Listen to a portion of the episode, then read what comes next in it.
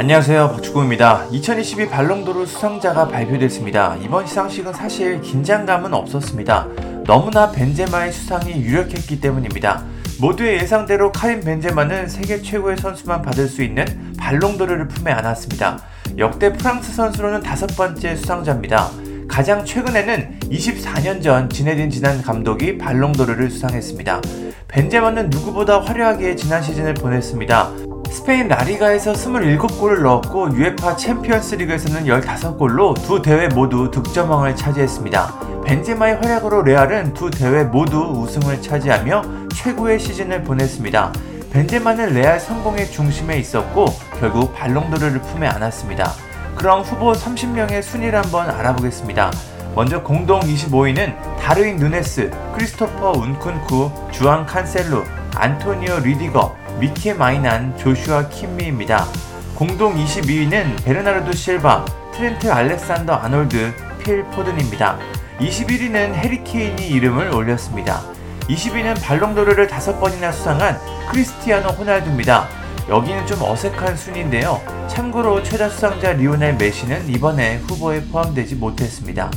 공동 17위는 루이스 디아스, 두산 블라호비치, 카세미르입니다. 16위는 버질 반다이크, 공동 14위는 파비뉴와 하파엘 레앙입니다. 12위는 리아드 마레즈, 11위가 바로 우리의 손흥민 선수입니다. 아시아 선수로는 역대 최고 순위를 기록했는데요. 프리미어리그 득점왕을 차지하면서 역대급 시즌을 보냈습니다. 팀이 우승 트로피를 들진 못했지만 개인적으로는 성공적인 시즌을 보냈습니다.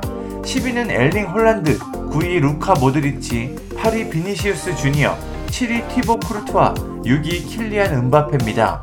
5위는 모하메드 살라, 4위 로베르트 레반도프스키, 3위 케빈 더브라위너, 2위 사디오 마네, 1위 카림 벤제마입니다. 더브라위너가 생각보다는 높은 순위에 오른 것 같습니다.